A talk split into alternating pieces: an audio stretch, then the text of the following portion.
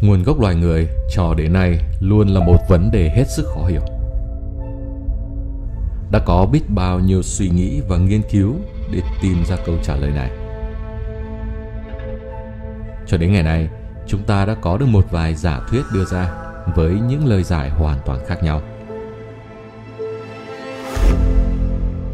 Thuyết được viết trong kinh thánh của người do thái giáo cho rằng, người đầu tiên trên thế gian này do một thượng đế sinh ra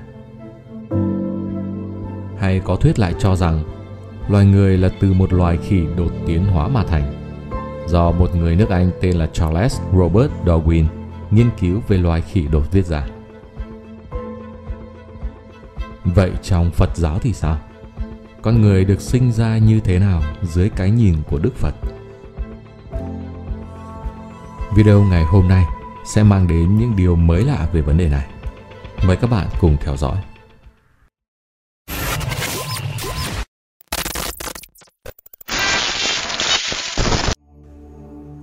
Nguồn gốc loài người của Phật giáo do Đức Phật đã dùng Phật nhãn chiếu soi, nghĩa là Ngài nhìn về quá khứ hàng vô số tỷ năm và nói ra những gì đã thấy.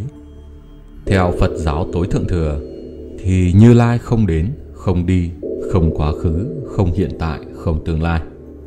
Khi thế giới bị hủy diệt bởi đại họa tư lửa, tất cả con người ở đó chết đi, hóa sinh đến cõi trời quang âm, tương ứng với nhị thiền sắc giới – khi thế giới bị hủy diệt bởi nước, tất cả con người sẽ hóa sinh đến cõi trời biến tịnh, tương ứng với tam thiền sắc giới.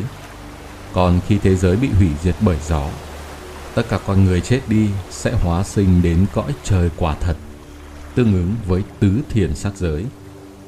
Các vị trời ở cõi quang âm thiên khi thọ mạng và hành nghiệp đã hết, họ chết đi ở đó và hóa sinh đến cõi trời không phạm hay phạm thiên tức là sinh đến cõi trời khác thấp hơn.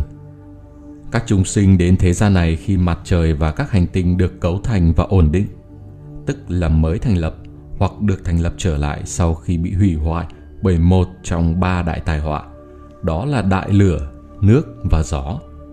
Khởi đầu các chúng sinh này đều cùng lúc hóa sinh mà ra, không phải là một chúng sinh mà là nhiều chúng sinh được hóa sinh ra tùy theo thọ mạng tại cõi trời không phạm không phân biệt trước sau. Họ không cần nuôi nấng dạy bảo trông nom mà có thể tự lực sinh sống.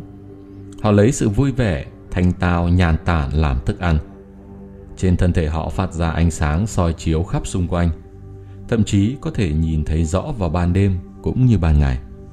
Có thể bay trên hư không như chớp nhoáng, nhẹ nhàng, an lạc, tự tại. Luôn luôn thoải mái, chẳng có gì làm mệt nhọc buồn phiền cả. Hơn nữa, lúc bấy giờ không có nam nữ phân biệt vì hình dạng giống như nhau. Mọi chúng sinh đều đẹp tuyệt vời. Không có tôn ti trên dưới, ai cũng như ai, bình đẳng hoàn toàn, không ai động chạm tới ai vì không có gì để tranh giành cả. Không có tuổi tác, không có trẻ già, không có tên gọi khác nhau. Khi nói chuyện, họ nói ta, ngươi, chúng sinh này, chúng sinh kia, chúng ta, chúng ngươi, vân vân. Các chúng sinh sống cuộc sống đẹp đẽ như thế một thời gian khá lâu dài.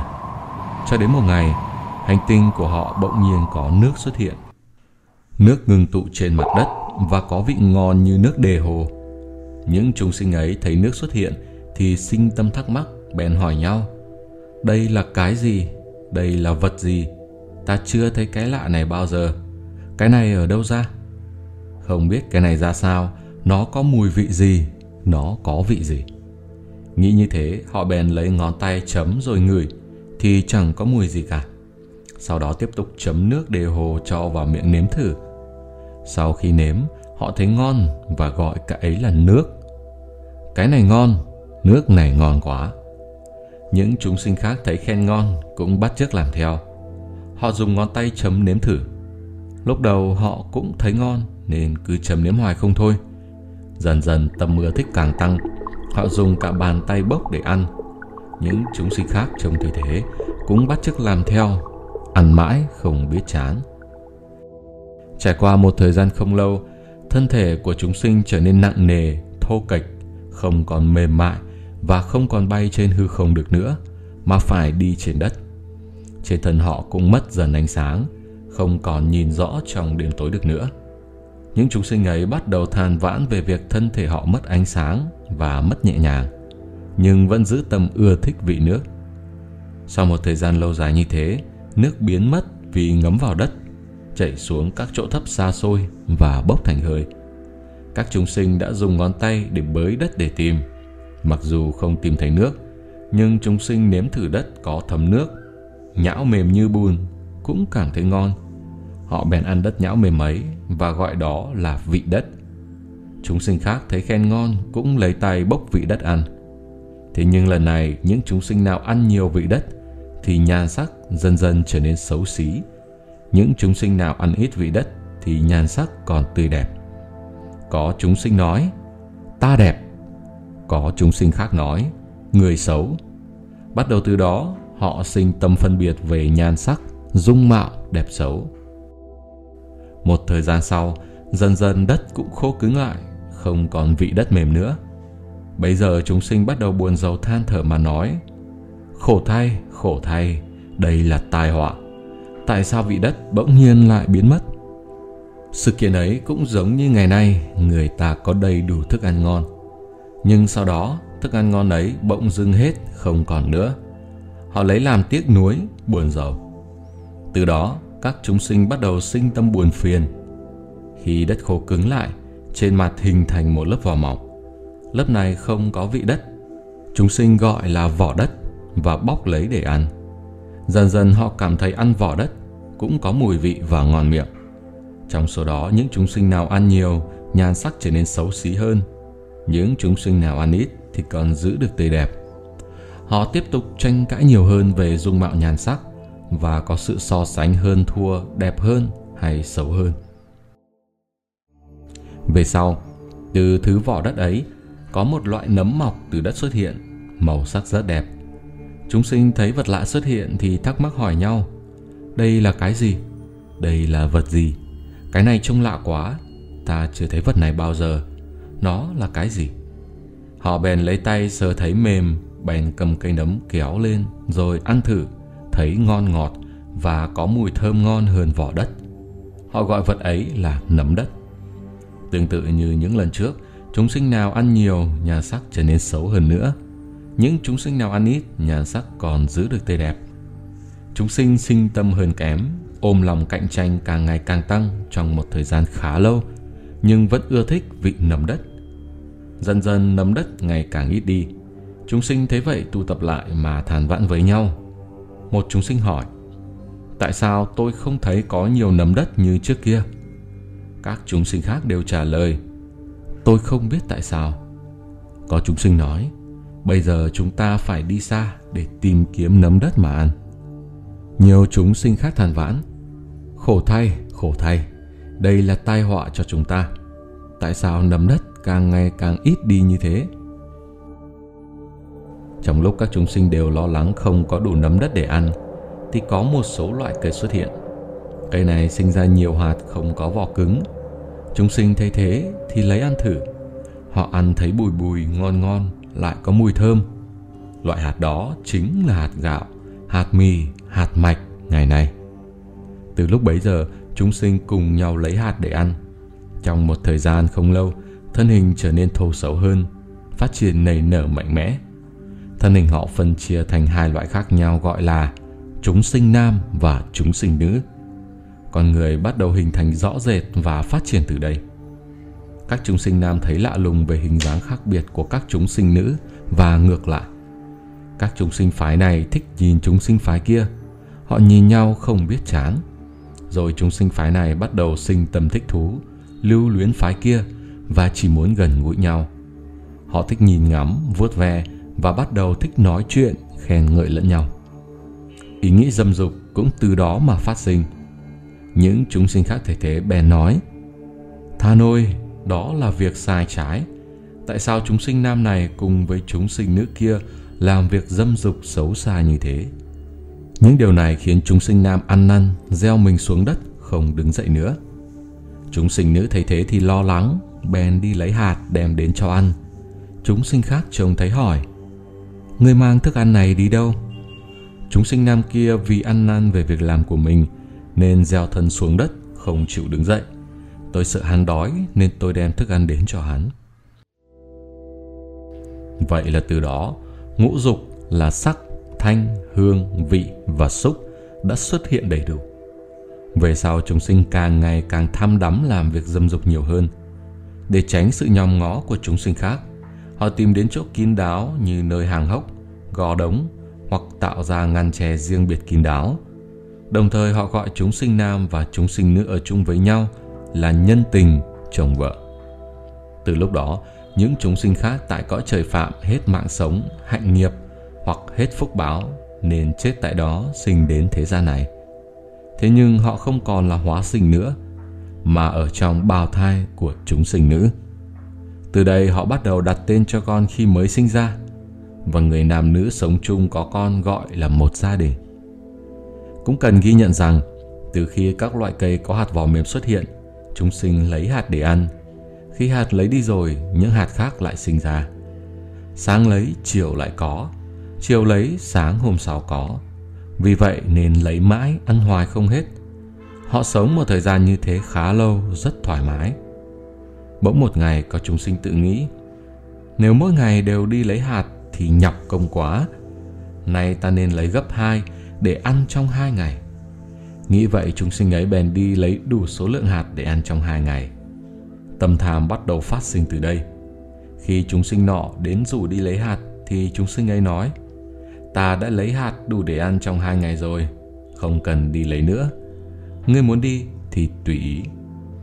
Chúng sinh nọ nghe thế bèn nghĩ Chúng sinh ấy đã lấy hạt để ăn trong hai ngày Sao ta không lấy hạt để ăn trong ba ngày Nghĩ như vậy rồi liền đi lấy hạt đủ dự trữ ăn trong ba ngày Dần dần những chúng sinh khác lấy ngày càng nhiều hơn để dự trữ trong 5 ngày, 10 ngày và càng ngày càng gia tăng mãi lên. Dần dần các loại hạt sinh ra có vỏ cứng, có chấu, không ăn được ngay. Và khi hạt được lấy đi rồi, những cây ấy không còn sinh ra những hạt khác nữa. Đồng thời các loại cỏ dại từ đó mà xuất hiện. Lúc đó chúng sinh gặp nhau buồn giàu, họ ôm bụng tự than. Khổ thay, đây là tai họa, biết làm sao bây giờ?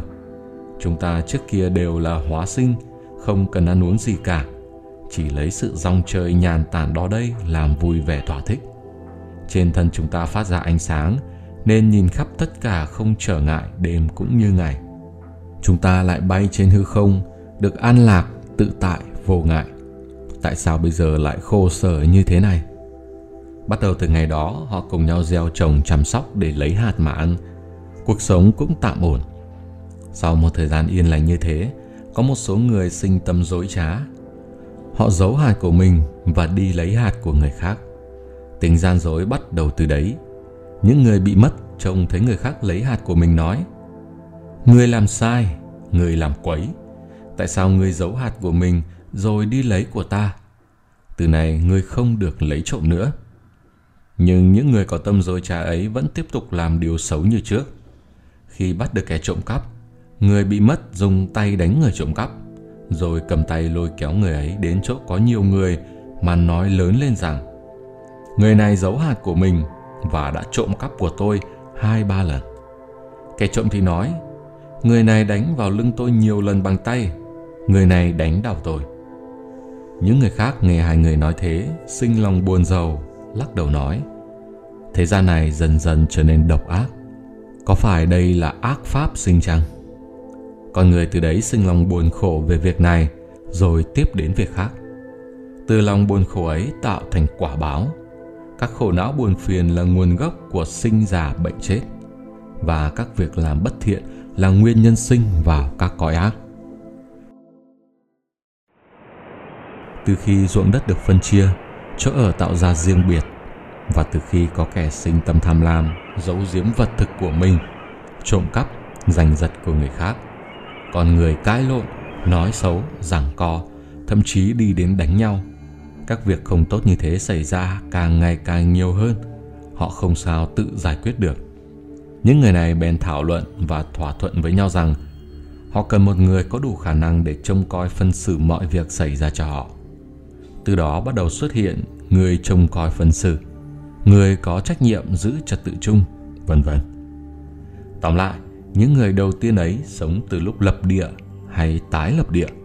Họ sống từ lúc hóa sinh ra tại trái đất này cho đến khi chết, trung bình khoảng 84.000 năm. Họ sống lâu hơn ông Bành Tổ mà người ta thường nói đến. Ông chỉ sống khoảng 800 năm mà thôi. Chắc rằng có một số người không tin rằng những con người sinh ra đầu tiên trên trái đất này lại sống lâu như vậy. Về sau, tuổi thọ của con người giảm xuống. Có những thời kỳ tuổi thọ tăng lên, có những thời kỳ tuổi thọ giảm xuống. Và bây giờ tuổi thọ trung bình của con người quá ngắn ngủi, chỉ khoảng 75 tuổi. Tuổi thọ của con người tùy thuộc vào ý nghĩ và hành động. Ý nghĩ này không phải là ý nghĩ muốn sống lâu mà được, mà là những việc thật thà, đạo đức hay ý nghĩ gian dối lừa đảo, mưu mô độc ác, bởi đây là đầu mối của hành động. Nói chung là tâm thân hành của đa số con người tạo nên cộng nghiệp. Cái cộng nghiệp này dẫn dắt đến tuổi thọ trung bình của con người. Còn cái biệt nghiệp của mỗi người nó sẽ dẫn dắt chính người đó. Ví như ngày nay có người sống 90 tuổi nhưng cũng có người chỉ sống 50 tuổi mà thôi. Từ những niệm tham, sân, si dẫn dắt ý khẩu thân hành động đưa đến quả báo, khổ não là sinh già bệnh chết. Con người có thể sinh vào sáu cõi cõi trời, cõi người, cõi thần, cõi ma quỷ, cõi súc sinh và cõi địa ngục. Con người cứ thế sinh ra, già đi, bệnh tật và chết, trải dài theo thời gian lên bổng xuống chìm, tùy theo ý thân hành thiện hay ác của mỗi người, đó là tạo nghiệp. Nghiệp dẫn dắt ta như hình với bóng không sao thoát ra khỏi ngoại trừ những vị tu hành đắc đạo thì mới ra khỏi vòng luân hồi luẩn quẩn ấy mà thôi. Qua đây, có lẽ các bạn cũng đã có cái nhìn thật cụ thể về nguồn gốc và quá trình hình thành của loài người trên hành tinh này. Tất cả những gì xảy ra đều có nguyên nhân, dù là điều đơn giản nhất. Góc nhìn của bạn về thuyết nguồn gốc loài người trong Phật giáo như thế nào? Đừng quên chia sẻ cùng Vũ trụ Nguyên Thủy và mọi người ở phía bên dưới phần bình luận. Còn bây giờ thay mặt ekip, Việt Cường xin chào và chúc mọi người có thêm nhiều trải nghiệm thú vị.